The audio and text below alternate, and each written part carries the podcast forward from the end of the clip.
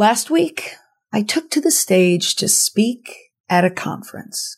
The lights, the people, the clapping with the walk on music.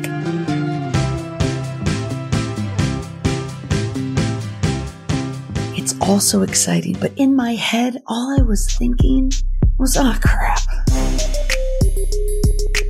Welcome to the Indestructible PR podcast, where we use current events and tested media and PR strategies to help prevent or manage a crisis and build an indestructible reputation.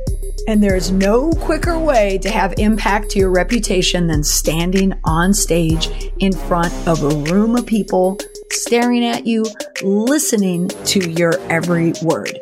That is, if they're not on the phone. so, in this episode, I want to share with you some of the takeaways in public speaking, but these are the tips that no one tells you about. Hey there. As I mentioned last week, I was speaking at an event in Austin, Texas. It was with an industry where I do a lot of work. I know a lot of people. I feel very comfortable in that space. I know the organizer very well. I do a lot of work with him and everything was great about the entire event. I did a couple trainings over the weekend and then I was speaking on the big stage on Monday. But after the talk, as I was walking down the steps after the presentation, I thought, Hey, I just wrote my next podcast episode. So in this episode, I want to share some of the tips that came to me during this process. And they're the tips that people don't really hear about. You're not going to come across these in blog articles or hear them in interviews or in books on how to be a public speaker. These are the tips from firsthand experience, and these are within 24 hours. So they're top of mind. All right. So right off the bat, let's start here. Number one, don't let the tech people run your show. Those are the people who are sitting in the back of the room. They're producing the keynote events at the conference. They run the board, the lights, and the screen behind the speakers. Now, don't get me wrong. They are your friend. They're hardworking. They're very, very good at their job. If they're sitting on those risers in the back of the room, they've earned the spot. So treat them as such because they are there to make you look good. Because if you look good, then they look good to the event organizers, which means they'll get more business in the future. They know how to make your material look good as well. And they know everything about stagecraft. You want to listen to them. You want to listen to their advice, but don't let them run your presentation. Now, in my case, I just had a handful of slides. There was maybe 10 slides. I had words on there. Two were just quick videos that I was speaking to with another presenter there. And we were just mentioning the slides as they came up. They were more placeholders and more there to just guide you through or guide us through the discussion. But one of the slides did have bullets. It had seven bullets for my seven pillars of indestructibility. Those were the pillars that I listed in my book. And we did spend some time talking about those pillars. But during the rehearsal, the tech guy said, well, we don't like to keep bullet pages up there for too long. So we'll show it. We'll let it go. And when he first said that, I understood it because it's true. No one wants to look at busy slides. No one wants to look at bullets on slides. No one wants a lot of information. They just want to look at an image or something that guides them to the general idea and also guides their eyes back to you. You don't want to compete, in other words, with your slides. However, this slide was an important slide because we were listing all of the points. And I only knew the problem after the presentation had finished because we needed to do a breakout session as soon as the session was finished. And person after person after person came up to me and asked me for those seven pillars. And they all said the same thing. It was only up there for a second. So not letting the tech people run your show. It should have been my job. I should have taken a breath during rehearsal and said, wait a minute we want people to focus on these seven things because these points are the big takeaway for the talk. So I should have made that call and I didn't. I let him run the show. So during the rehearsal, that was on me. So when you're in rehearsal and you're doing your run through, make sure that you have the final say. That leads me into my next point, which is rehearsal. Make sure that you do one. Most real deal conferences will have a run through. So you want to be prepared fully with your talk. If you have a deck, you are handing your deck over and that deck is perfect. You should also have a backup deck with you. Sometimes in the transfer, they could lose fonts. Perhaps video didn't make its way onto the deck and you're going to have to make those last minute adjustments. If you have a flash drive that you can put into your computer that you can hand over to them, or you may just put it in a Dropbox, but make sure that you have that backup deck on you, either in a computer or in your phone that you can transfer over. Then they'll run you through it in real time. And when you're doing this rehearsal, that's when you learn your cues. That's when you learn how long it takes to walk up the stage to get to your place.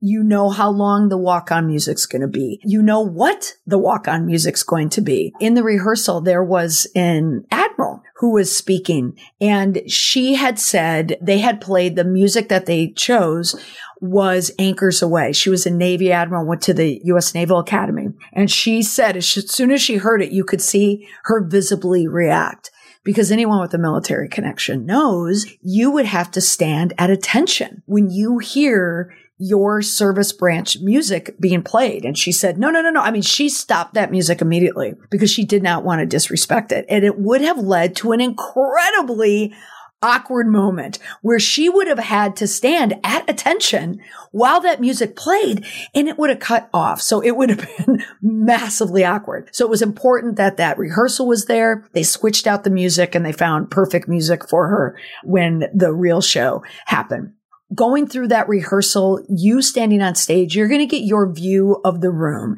You're going to see where you're going to talk and you're going to get accustomed to looking out into that audience. You're also going to see the presentation screen below your feet. That's the monitor and you can tell your tech team. Do you want a presenter view or do you just want a slide ahead? You can do your pacing, get familiar walking on the stage. Also get your nerves out. What I found on the stage, if you stood in one part of it, it squeaked. At first I heard that and I thought, is this me? Am I too heavy for this portion of the stage? But I learned if you stood on the circles where they had the stands, it didn't make as much noise, but incredibly squeaky stage. It also, you're teaching everyone, your organizers, also the crew that you've got it. You're like doing your own PR that you have it handled. So they're not stressed and they have peace of mind knowing that that piece is all taken care of. So at the end of that rehearsal, everyone on that team is going to make your presentation look amazing. So take their advice, take their tech, their timing, all their advice, unless you have your own, and you'll knock your presentation out of the park. All right. Number three, I had mentioned the monitor on the ground. Most monitors, if you've ever spoken before or you'll see it, they'll be at the feet of the presenters. It will be off stage and low. Now, the nice thing, if you're a presenter, the good ones, they'll just glance and see what's there. That's why you don't want to have bullets or anything that you have to read. You don't want to have script either because what happens if you're reading remarks from the monitor, you're going to be looking down for most of your speech. You cannot help yourself. Even if you know that speech cold, if that speech is playing out in front of you, your eyes are going to be drawn to it like moss to a flame and you're going to be looking at it. That's why you want to prepare your remarks. If you are giving remarks that is a speech, then there should be a teleprompter for you. Like there could be at a podium and you're reading from a teleprompter, one of those clear screens that they have now. But if you're just giving a presentation with a deck, This is why you want to have just imagery and maybe a video. You know, it's pacing for you and it's just a reminder of where you are. And then it's a reminder to your audience to let them know this is what we're talking about. It's just like a, it's like a guidebook. It's not the book. It's just the table of contents, you know, if you will. So it moves it along. There's also going to be a timer at the bottom and you'll be able to time precisely where your speech is.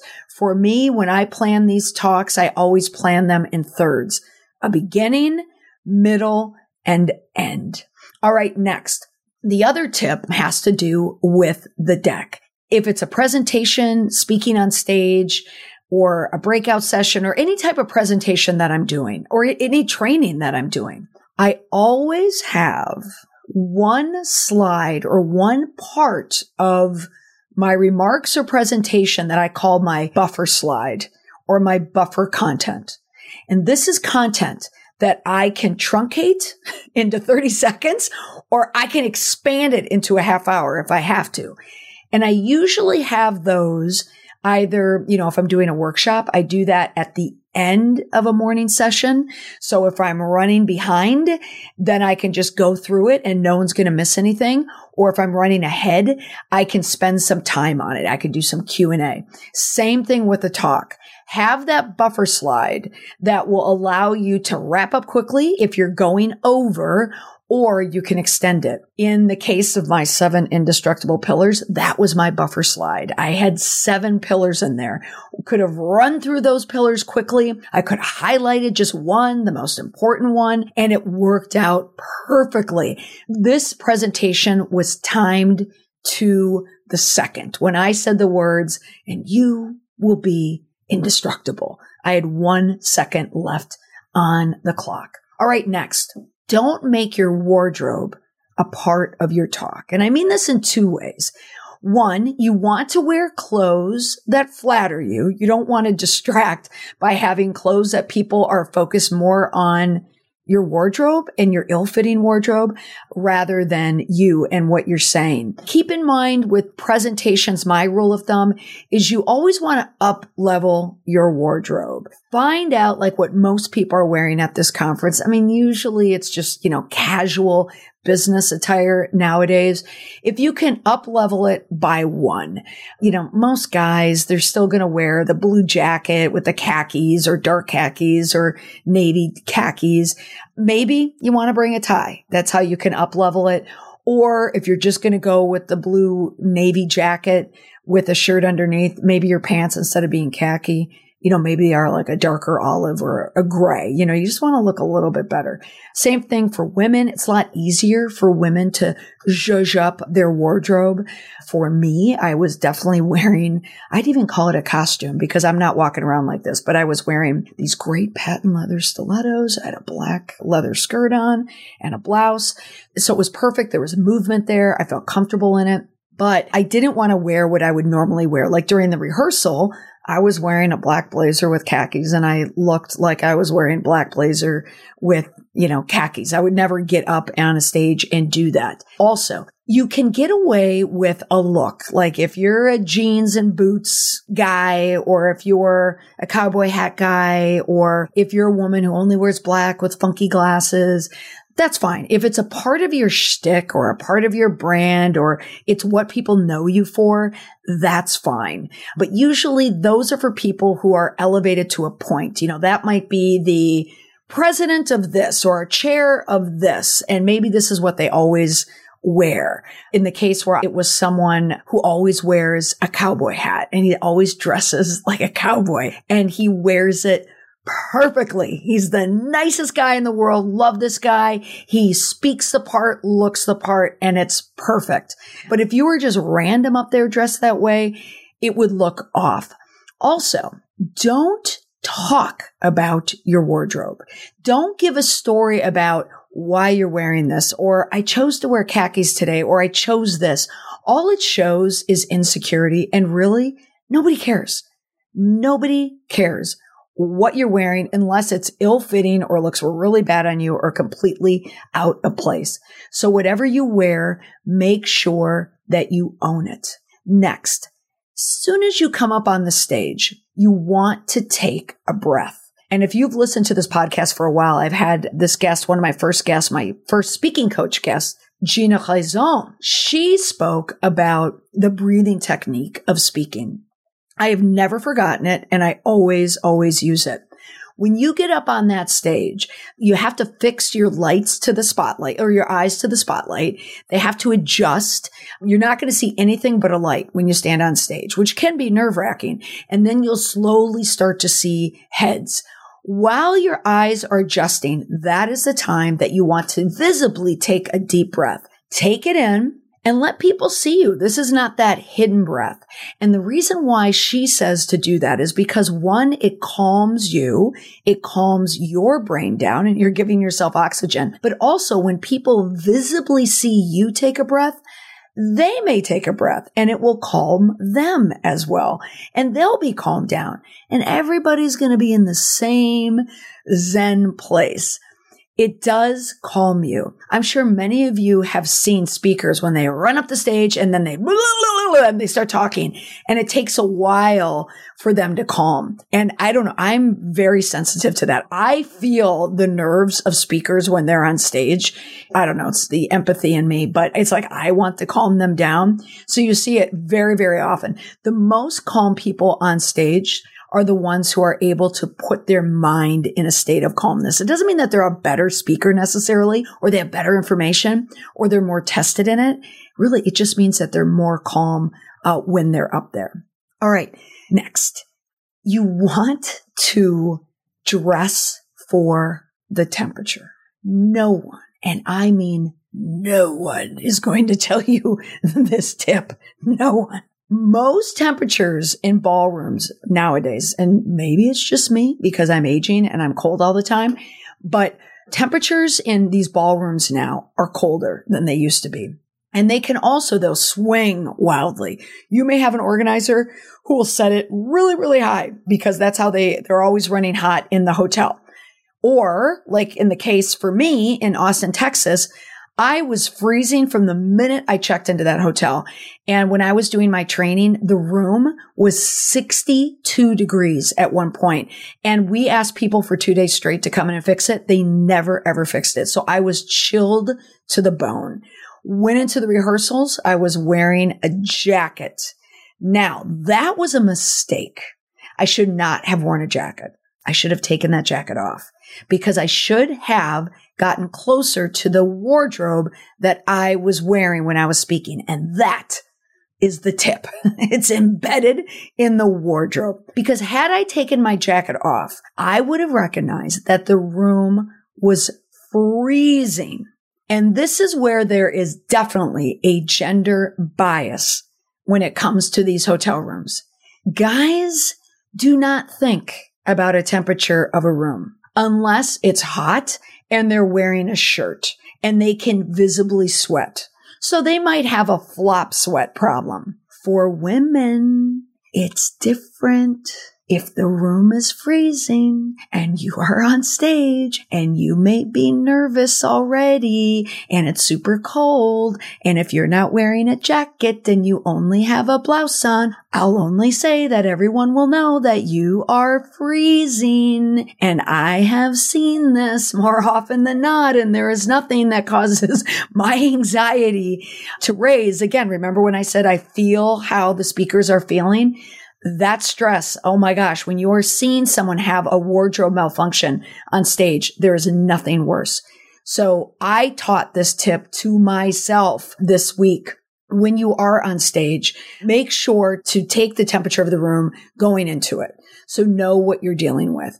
I think now, honestly, coming out of this, I probably will not choose just to wear in this case, I was wearing a champagne blouse. It was a beautiful blouse, but there wasn't a lot of room for air, if you know what I mean. So wear a wardrobe or pick a wardrobe that has flexibility to it, that you feel comfortable in it and you won't have any malfunctions. All right. In every podcast, I leave an indestructible tip. And this is the point where I'll say last week in my real time podcast discussing the Oscars, I failed to mention the indestructible tip. And it was because someone had mentioned it to me at this conference. Well, you know how you always do that tip at the end. I went, Oh my gosh. When I was doing that last podcast in my state of exhaustion with Will Smith, I completely forgot my indestructible tip. Maybe I could slip it in there. Here it is. Don't slap people on stage. Aha! I made it fit into this episode as well. But here is the indestructible tip for this episode. For every talk, it helps to have a person.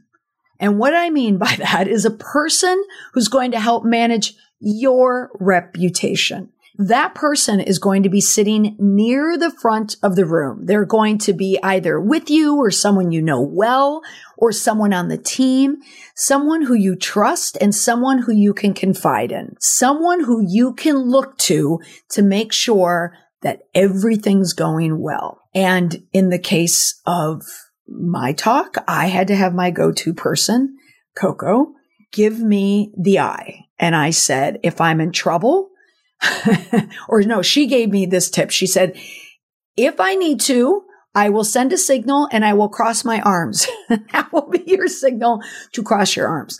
I just want to bring the innuendo there. I think women, you know exactly where I'm going with this. She never had to cross her arms.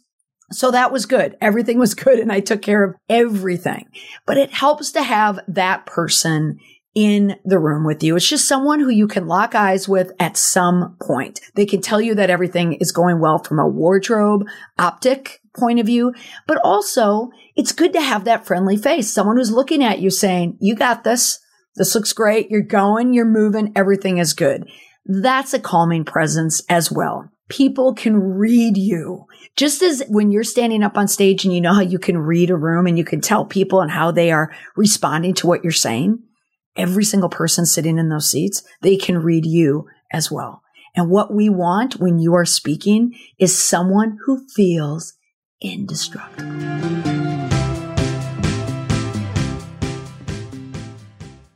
That's all for this week on the podcast. Thanks for attending my talk, everyone. Nice to have you here. I'm out. Bye for now.